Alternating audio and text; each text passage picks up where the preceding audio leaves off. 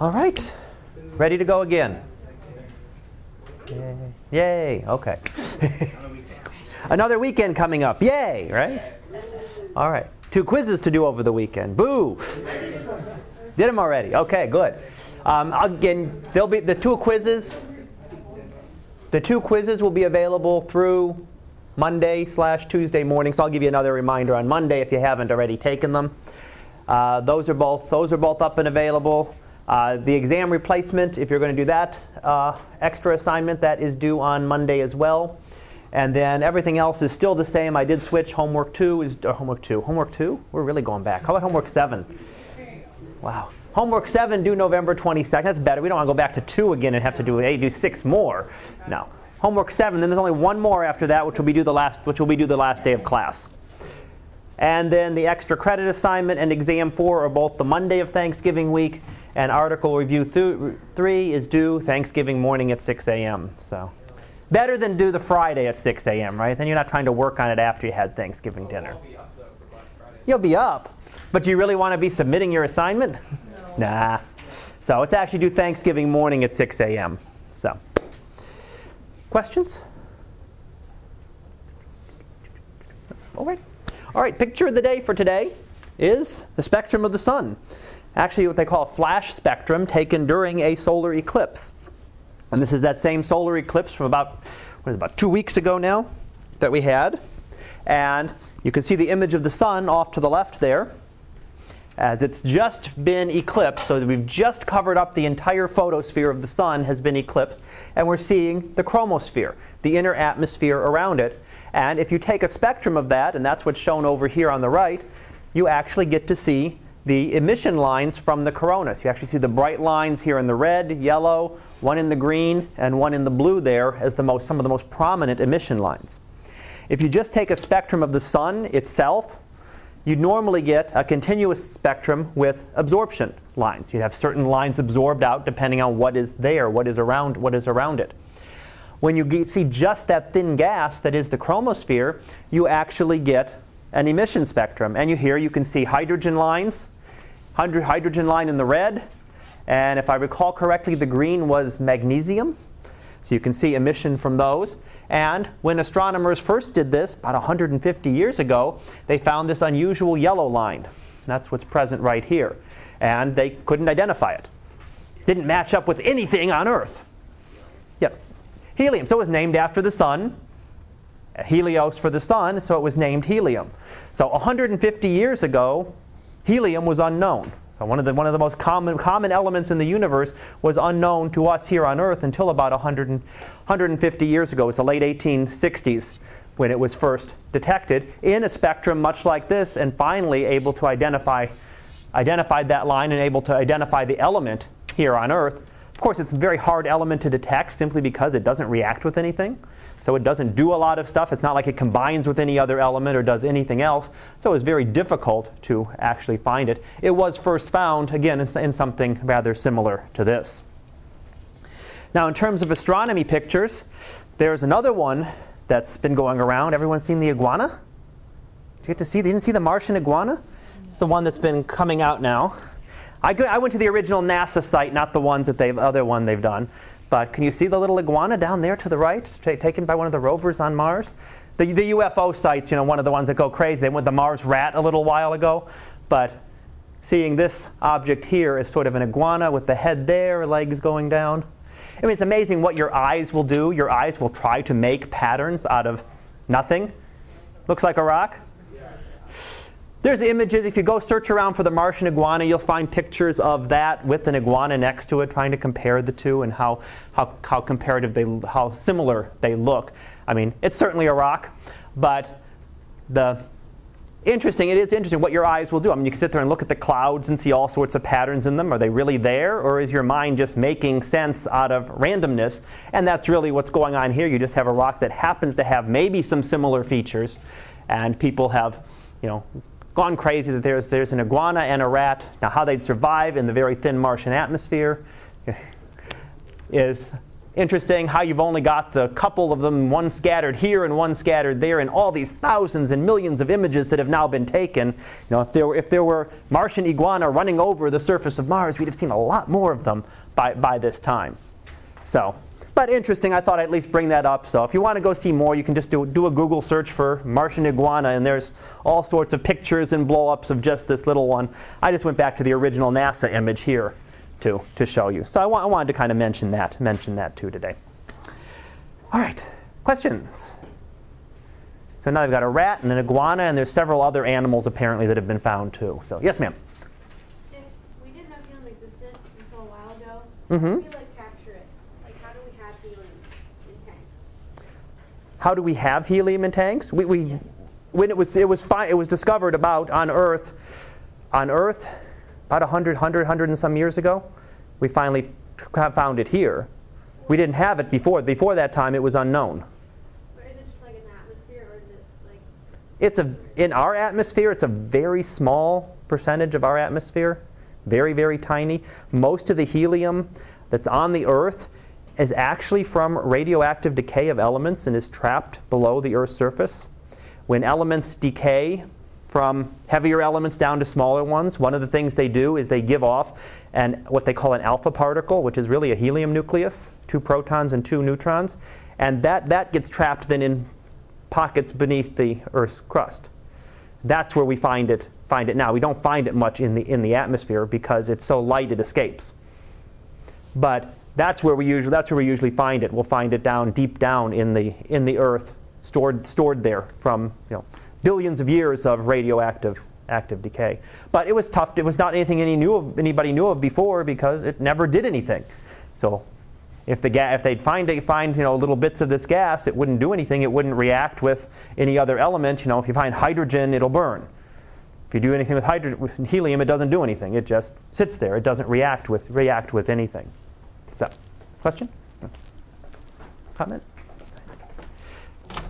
You go, sir. All right. Well, go back to galaxies then. Oh. Was neon discovered by accident, by an uncoincidental thing as well, or was that more? I'm not sure. I'm not sure on neon. I haven't checked on neon. Okay, so this is the next one you asked. It is the next one, but neon will. The further down you get, the less less unreactive they are. So the more likely they are to react. Helium will do almost nothing. So you're a little bit more likely to probably have detected neon, but I'm sure it's they're probably some of the later elements still to have been been found as compared to things like hydrogen and carbon and stuff that reacts constantly. But I'm, I'm not sure. I know helium was found in the sun. I'm not sure on, on the other ones. Good question, though. All right, well, let's go ahead and look at some galaxies again then. Got a bunch of pictures of galaxies today. And I'm going to go back a little bit. We had looked at originally last time, we looked at spiral galaxies. So I'll get them all up here.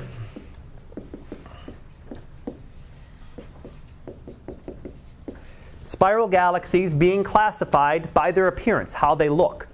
So this is originally, as I said last time, how the spectra of the stars were classified was how the spectra looked. So the stars were classified based on essentially how their spectra looked. Galaxies are classified based on how they look. And primarily how big their central bulge is. So when you look at this one here, a much larger central bulge, a little bit smaller here, here almost washed out, very little central bulge at all, just down at the, down at the center there. And they're classified with an S for spiral, easy one to remember. And then they're classified by the size of the bulge, the larger bulge getting an A, a medium sized one getting a B, and a smaller bulge getting a C. So, depending on the size of that central bulge, we classify the galaxy. Now, there are certainly things in between. So, SA, you can do things between an A and a B. It's not that there's only this type and only this type and only this type. There's a wide range going from really, really big bulges down to essentially nothing. So, you can have things in between, and sometimes you'll see things classified as SAB or SBC. Well, it's not quite a B and it's not quite a C, it's sort of in between. So it's classified, sometimes classified that way. But primarily for us, all we need to worry about is how, how the primary classification SA, SB, and SC. That's how the spirals are classified. Now, it's also related, and I finished up here last time, that it also is somewhat related to the spiral arms. That these have spiral arms, the A's have uh, tightly,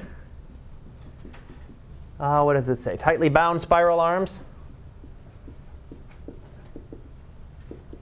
So the spirals are all tight, really tightly bound. And these are loosely bound spiral arms.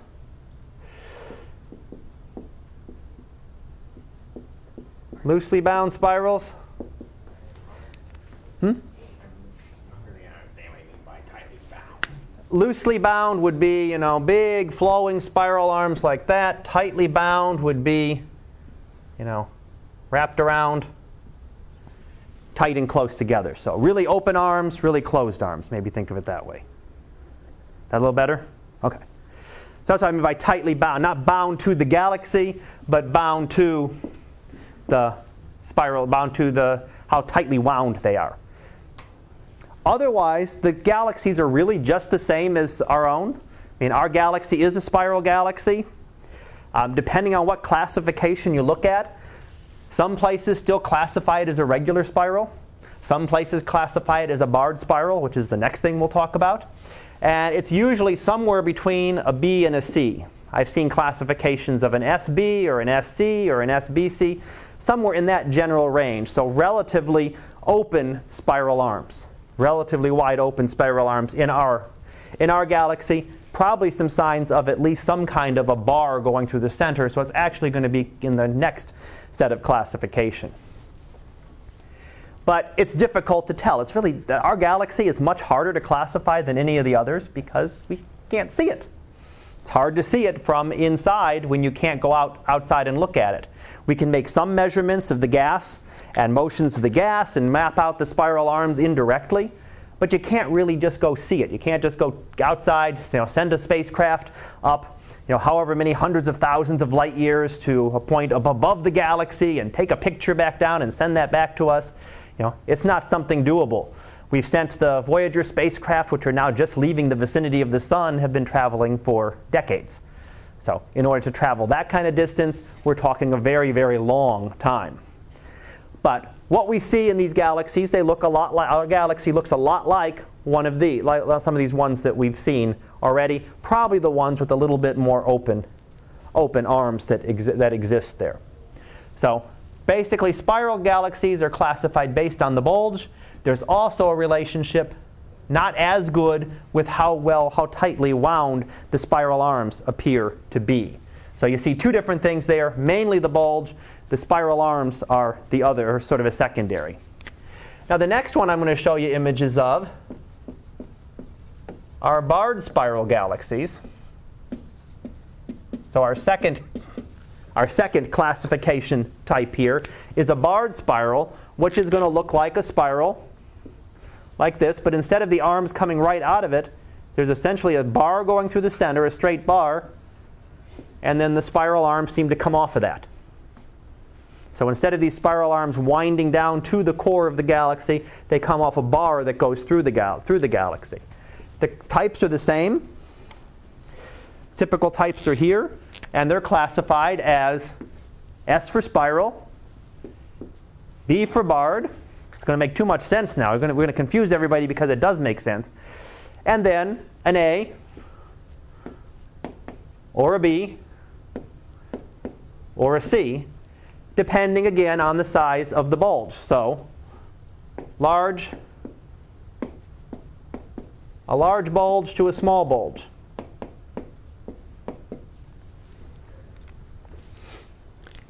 And you get an idea again here how the spiral arms are open up here. In the C type, they're just kind of wide open, almost wide open, sticking out. Whereas in the A type, they're wrapped around a little more tightly to the center part of the galaxy. So you see that as a relation, but the other thing, the main way they're classified is by how big this bulge is relative to the size of the galaxy. So how big of a chunk of the galaxy does this take up? Big chunk there, smaller here, little tiny, tiny part here. So these are what we call the barred spirals, and our galaxy would be something kind of in between, in between here with a little bit less distinct bar than we see in these. These are nice, good examples. Ours would not have a very distinct bar to it from the studies that we've been able to make. So, oops, sorry. So that's spiral galaxies. Once you know the one, they're, they're classified and they're classified essentially in the same, same way. Now the next galaxy, erase my little spirals here, is an elliptical.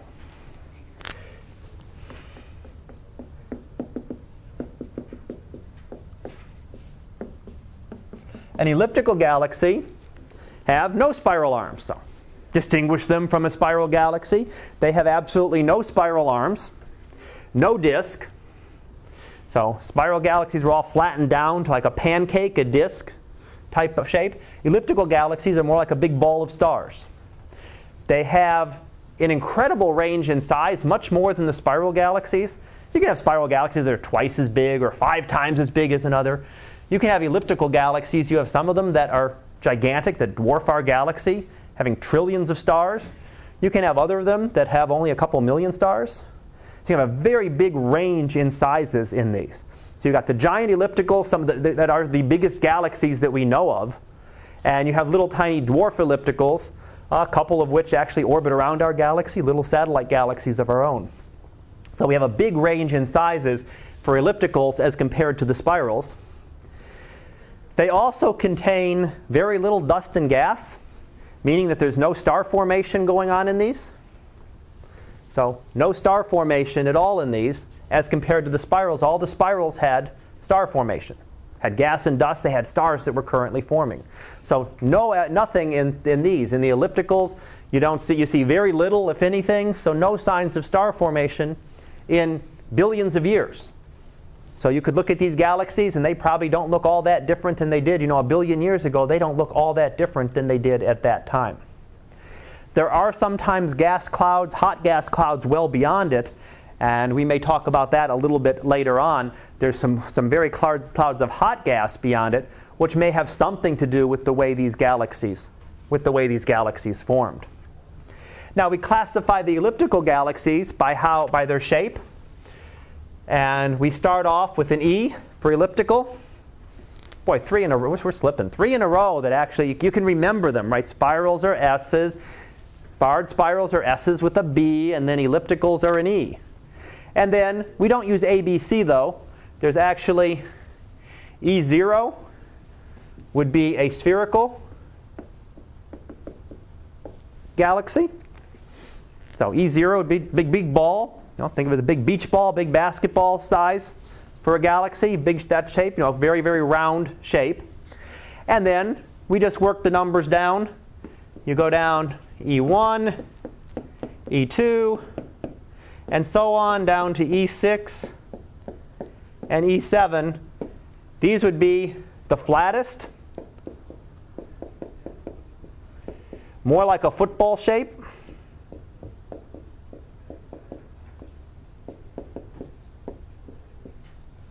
So they don't get really flat. They get they get bigger and they get flatter. But a football isn't a pancake, right? It's still got some size to it. Still got some width in one dimension, but it, in one of the dimensions. But it's but it's a lot flatter than a basketball. So you can think of that. This would be like a big basketball. This would be like a gigantic football. They don't get down near as flat as the spiral galaxy. So there was something different going on in the formation that first of all used up all the gas and dust that was there. They must have had some at some point. Otherwise, there'd be no stars. You had to have had gas and dust to make them up. Bless you. So you had to have some. Where did it all go has to do with something about how they formed. But in terms of classifying them, we look just at their shape. How spherical are they from the most spherical to the least? Alrighty, let me see. And that should be next. There's some images of them. Not as pretty as the spiral galaxies to look at. Um, they're just a big blob of stars. So there's an example of an E2, closer to being spherical, might be a little bit flattened, but almost a big sphere. Uh, down to an E5, more flattened here. So see some kind of variation in them, but there's not a lot to look at. You don't get the pretty spiral arms standing out. You don't get a distinction between you know, the core and the spiral arms and all of that. You get just a big blob of stars. So you go again from an E0, pretty much a complete perfect sphere, down to an E7 and duffel, a couple of uh, ranges in between, one, two, three, four, five, six, in, between in between those. So depending on how, just depending on how spherical they appear to be. Alrighty, let's see. What's next? All right. Now I've got to do something to throw you off. I couldn't keep, couldn't keep it up the whole, whole day.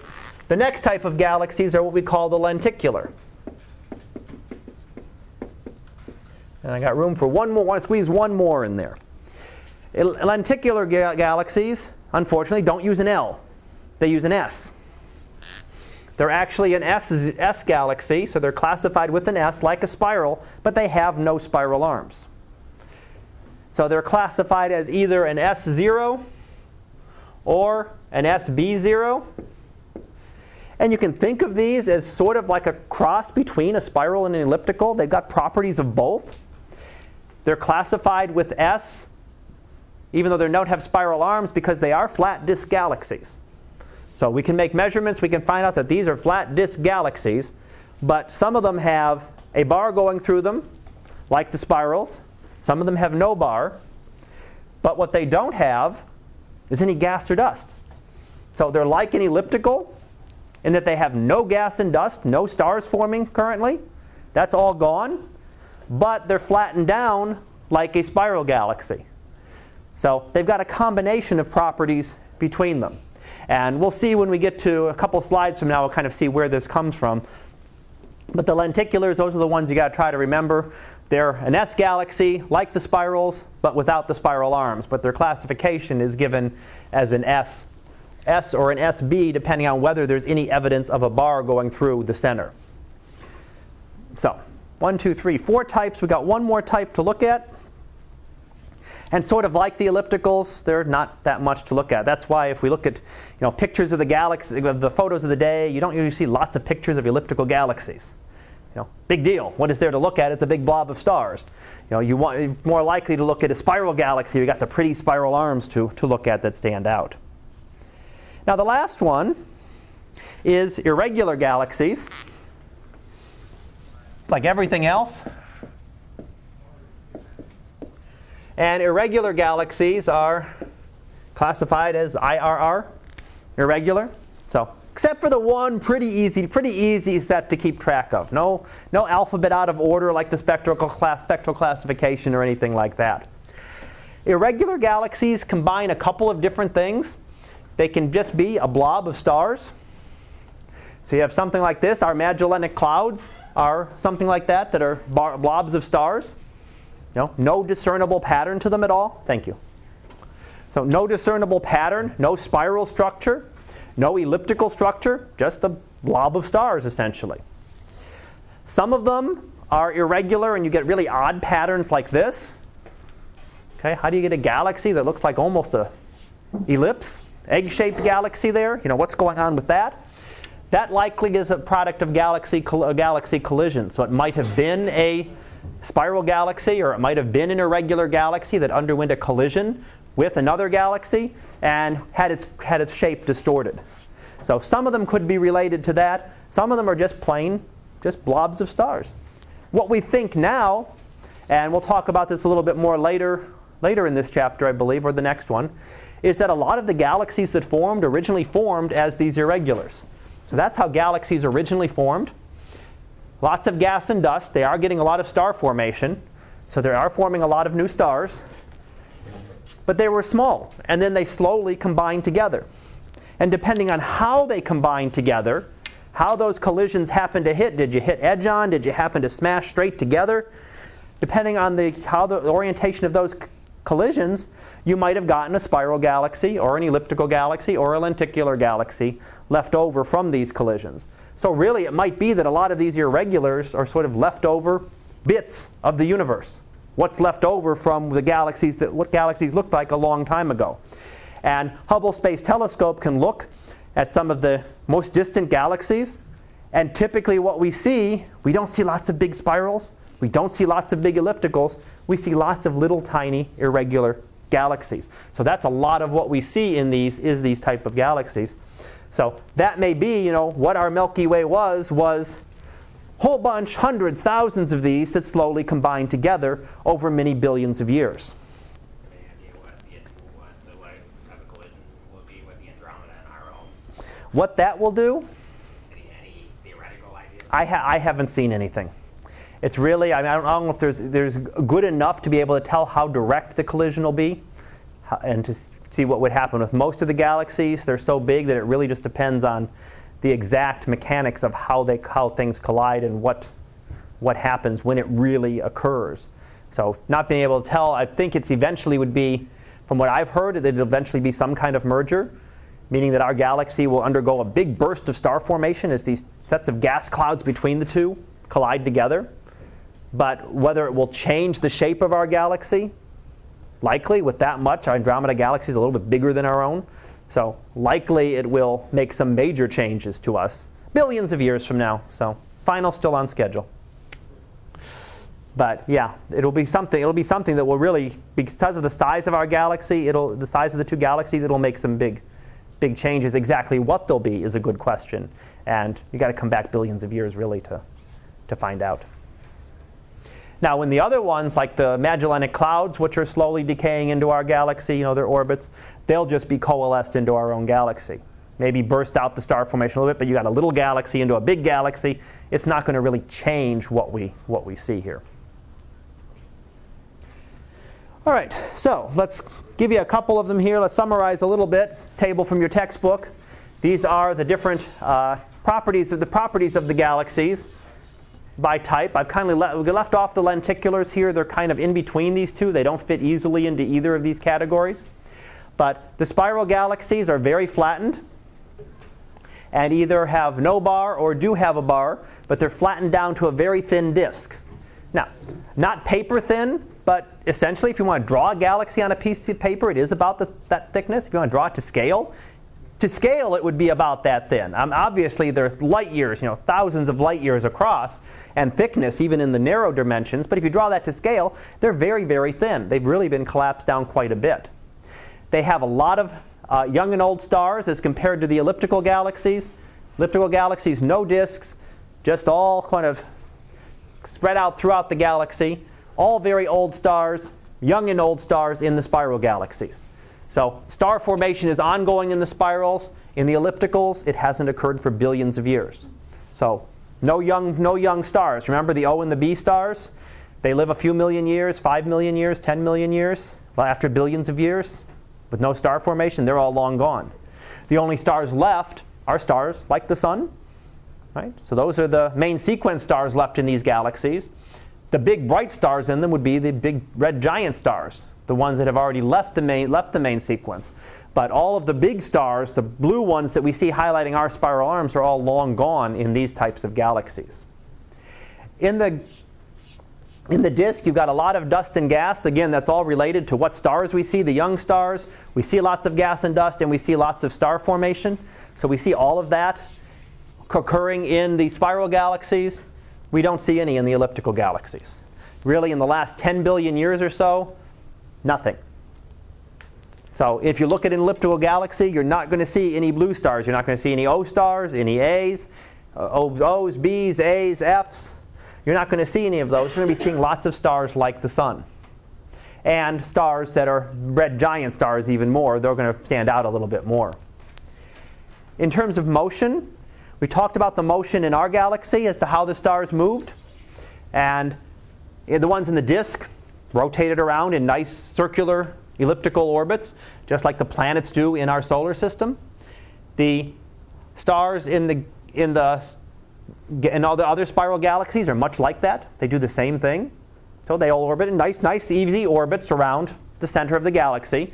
Uh, yeah, you have the halo stars. Remember, the halo stars were kind of moving all over the place, and some were going clockwise, and some counterclockwise, and backwards and forward, in all sorts of directions.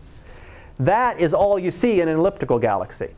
The stars essentially have completely random orbits. So you pick out a star, it might be moving this way, it might be moving that way. So they're all just going every which, every which direction. There's no uh, no coherent pattern to the to the ellipticals. They just got stars going in every every every uh, direction. So you can think of those as like a gigantic halo. All they are is they're a galaxy that formed all halo and no disk. So something about the collisions that formed them kept them closer to what they were originally, whereas the spiral galaxies collapse down into a disk. Now, the other one here listed is the irregular galaxies. Again, there's no, no structure. Uh, there are a couple different types of irregulars. You might see irregular with a Roman numeral 1 or a Roman numeral 2 after it, uh, sort of depicting how kind of their, the 2s are an explosive. Not exploding galaxy, but they have an, an appearance to them. So there may be some sort of, again, collision involving, involving those. The irregular galaxies are sort of like spiral galaxies in their properties. They've got lots of young stars, they've got lots of gas and dust, they've got lots of stars forming. So they're a lot like an, a spiral galaxy in that, without the disk and without the spiral arms. In terms of motion, they don't have anything coherent. They're like an elliptical galaxy in terms of motion. The stars are moving in every which direction. There's no, no motion, no, no coherent motion to them. So sort of the patterns, again, the spirals and the irregulars have lots of uh, star formation, lots of young stars forming.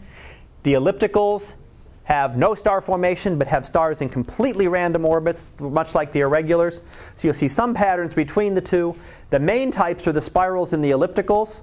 So many of the galaxies are one of those types, and you either see the star formation, you see young stars, a lot of blue colors to the spiral galaxies, uh, or you see the ellipticals, which look very, very red.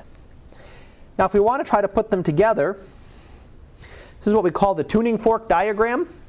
And this was done by Edwin Hubble uh, many, many years ago, pushing, well, let's see, we identified the galaxies are pushing like 100 years, uh, pushing 100 years ago. And what he put together was perhaps what he thought of maybe an evolutionary sequence between the galaxies, what a galaxy might do. Now, again, this was based on just how they looked. You know, how might you change from one galaxy to another? And it was done before we had a complete understanding of everything I've given, given, already given you. So you already have a deeper understanding than Hubble had when he was able to make this diagram. But you can see that there's different types of spiral galaxies. So could you get something, you know, depending on which way you want to look at it, do the spiral galaxies wind up and become, become a lenticular galaxy? Course, then how do you expand them out to a bigger galaxy? How do you go from being a flat disk galaxy to a bigger one? Kind of hard to do, right? You, you have a disk, are you going to undisk? How do you, how do you undisk that? You know, but again, he didn't have that kind of understanding that we have quite yet. Or do you look at it the other way? You've got this big spherical galaxy. Makes a little bit more sense. You make it into a disk, it collapses down to a disk, and then somehow it picks up the spiral arms. Where do you get the gas and dust to go from here to here? You know, where does all the gas and dust all of a sudden appear from? That you're all of a sudden from no, no stars forming to having lots of stars forming. So it really doesn't have any kind of meaning like that anymore. You know, that's what it was originally thought of. It originally thought it might be a way of how the galaxies evolved. But it really does not. It's just a way to sort of uh, summarize the classification in a simple, simple little diagram uh, tuning fork diagram, turn a tuning fork on its side.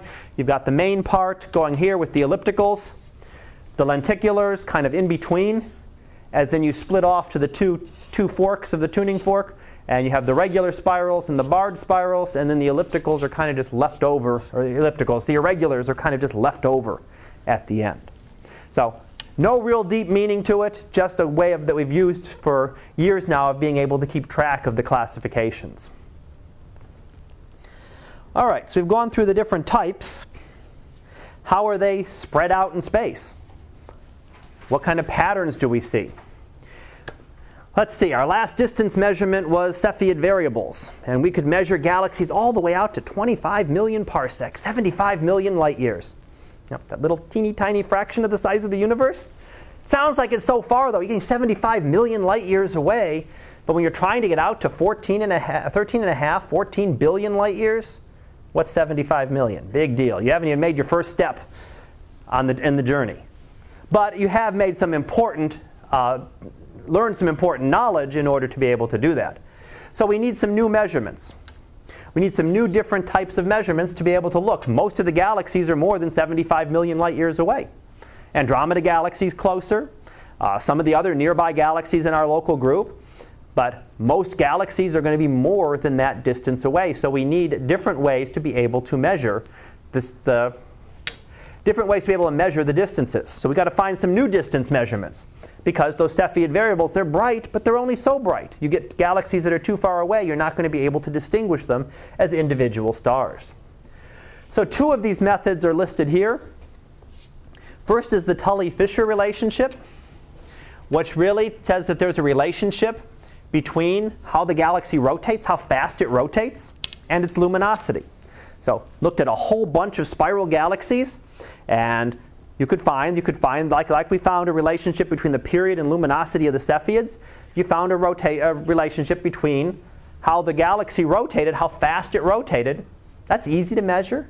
Right? Velocities are so easy to get in astronomy just because all you need is the Doppler effect. Right? You can take a spectrum of it, measure the shift of the lines, and boom, we know how fast it's rotating. So that's pretty easy to get.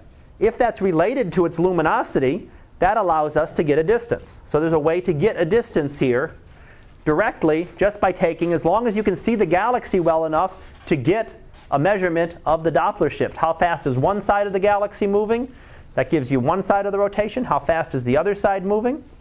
You can, you're able to get its luminosity. Again, once you get the luminosity, once you know how bright something really is, the distance is easy. So once you get that, that's the hard thing to get. Once you get that, it's very easy to get the distance. So that's one way to do it. It would be the same. Once you figure out that luminosity, you'd have an absolute magnitude, and you can use the same formula that we used in the last lab to get the distance. Because you'd have an absolute magnitude, you can measure an apparent magnitude, and all of a sudden you've got the distance. Yeah. A type 1 supernova Every single type 1 supernova has the same luminosity. Remember a type 1 supernova? No? Right. It's the white dwarf star exploding. Okay?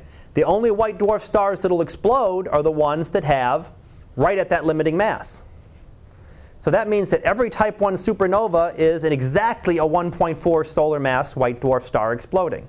Not a 1.5, not a 1.3, you know, you can have a one solar mass white dwarf and you can put lots and lots of mass on it. It's not going anyplace till it gets to that limit.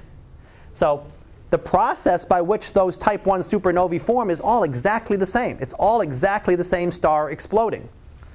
Not a type 2. Type 2 could be a star that's 20 times the mass of the sun or 50 times. There could be a big difference between what goes on there and how bright they'll get. Type 1 are all exactly the same. It's all a white dwarf 1.4 solar masses that just got pushed over that limit and exploded. So it's all at exactly that same limit, and that means it's the same process. Same thing happening, we should get exactly the same brightness. So this is a way to be able to measure distances. A lot further out, we can see those supernovae in very distant galaxies because they're extremely bright. The only bad thing with these, these two is we're starting to get more and more selective with how we can use these and not necessarily in a good way, is that Tully-Fisher relationship works really good, but it requires a rotation, right? So rotation, you've got to have a spiral galaxy, a disk galaxy that actually has some coherent rotation to it. So this won't give you the distance to an elliptical galaxy or an irregular galaxy. It'll work fine for spirals, great for spirals, but it won't help you with those. Type 1 supernovae will work in any type of galaxy, but not that galaxy that you want the distance to. You got to sit there and wait for the supernova to explode. So it only works in whichever ones happen to get type 1 supernovae. So you could really want the distance to that galaxy, and you could sit there and wait your whole life, and it's quite possible that no type 1 supernova will go off in that galaxy. So it works, it's great, and it's great. We use it a lot for determining distances, but you can't pick. I want to determine the distances to these specific galaxies. You can't do that. Unless you've got a way to remotely detonate a type 1 supernovae from you know, millions or many millions or many billions of light years away, it's not going to happen. So that's a problem with trying to use this method is that you've got to wait. You've got to, you can only determine the galaxies when the type 1 supernova occurs. Once it does, you've got a very good way of getting the distance out to quite a range. So, sort of showing you what happens here. This is what happens with the spectral lines when we look at the galaxy. We see when we really when we look at these distant galaxies, we don't see this. You just see the little blob. It's teeny tiny there. So you don't get to see this nice grand spiral galaxy stretching out. It all gets blurred together. So when the observer looks at it, they don't get to measure this side of it and this side of it directly. When you've got the most distant galaxies, you may just be seeing that little tiny blob, you know, there might be your distant galaxy. Might be a very distant spiral galaxy, but it just looks like a little blob. So when you try to take an image of that or take a spectrum of it, you can't get a spectrum of one side and the other. You might get it, you'll get a spectrum of the entire galaxy at once. So how can we measure the rotation? You can't get one side and the other side. That would be very easy to get the rotation rates. Well, what you see is when you're looking at one side, you have one side of this galaxy is coming towards us. So all the hydrogen in that is blue shifted. All the hydrogen light, light is blue shifted. So it's going to be shifted a little bit more towards the blue part of the spectrum. So the light from this portion of the galaxy is shifted a little bit towards the blue. The light from the center of the galaxy, as it rotates, that's not moving towards us or away from us. It's going this way, right? We're over here. It's coming across our line of sight. It has no Doppler shift. So it's going to be right where that line should be. So if that's that hydrogen line, the red hydrogen line, it's going to be exactly where it should be. No matter how fast it's moving, unless it's moving towards us or away from us in part, we're not going to see any shift. So there's no shift from the middle. And then the other side that's going away from us is shifted towards the red. So, same thing, we could take a spectrum there, we're going to get a little bump towards the red. When we're looking at these very distant galaxies, we see all of that at once. We see this portion, we see this portion, and we see this portion, so we get one big, thick line. That line will be thicker or thinner depending on how fast the galaxy is rotating. If the galaxy is rotating very slowly, then this blue shifted portion will be very close to where it's supposed to be. This red shifted portion will be very close to where it's supposed to be. Everything will be almost right in the middle where it's supposed to be if the galaxy is not rotating very fast. There won't be much of a shift on this side, won't be much of a shift on this side. So you would get a very thin line there. Not spread out very much because it's moving very slowly. If it's spinning very rapidly, so this is coming towards us very fast. This is spinning away very, very fast. Then you're going to get a bigger shift for the blue. It's going to be shifted further out. The red will be shifted further that direction. And you're going to get a big, broad line. So that gives us a way to be able to measure these velocities, even of more distant galaxies, where you can't see the galaxy itself. You can't see a nice, beautiful image of some of these. When you're getting out to things that are 10, 12 billion light years away, that's just, it's not possible.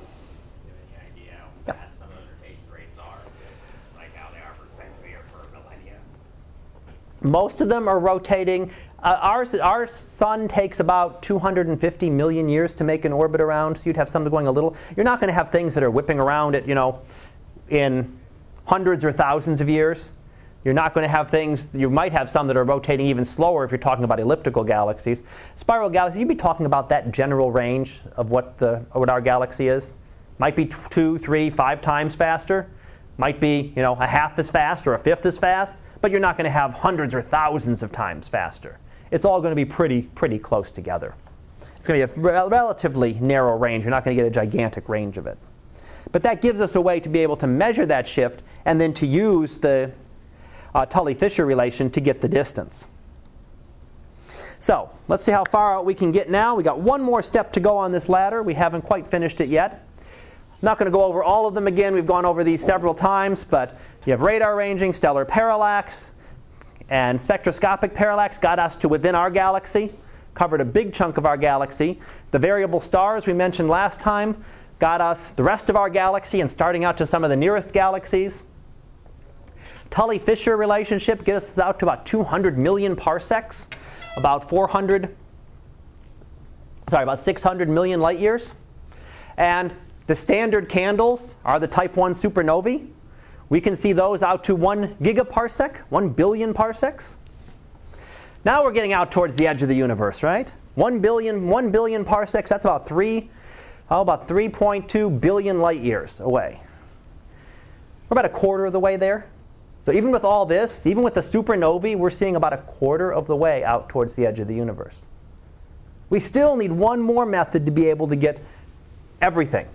So it gets us ways that way out there. It really helps, but it's not really it's not complete yet. They're still not getting you know we're still missing you know three quarters of the universe. We're only getting one quarter of the distance essentially. What three quarter to a third of the distance out there. And that's it. That's all that we can get, even with the bright Type 1 supernovae, which are incredibly bright, and we can see those from you know, billions, even a couple billion light years away. So we have one more method that we'll be adding on, on in here on Monday. How are the galaxies spread out? We'll start looking at this a little bit. Here's the map of some of our some of the galaxies right around us. These are the ones within oh a couple million light years of the Milky Way. There's there's a few of them. There's us here. So there's our galaxy. There's the two Magellanic Clouds. You got a bunch of little dwarf galaxies also that orbit around our own Milky Way. So our galaxy isn't all by itself. It's got lots of little uh, dwarf companions here that orbit around it. And also within that distance, you've got the Andromeda Galaxy. There's M31, the Andromeda Galaxy.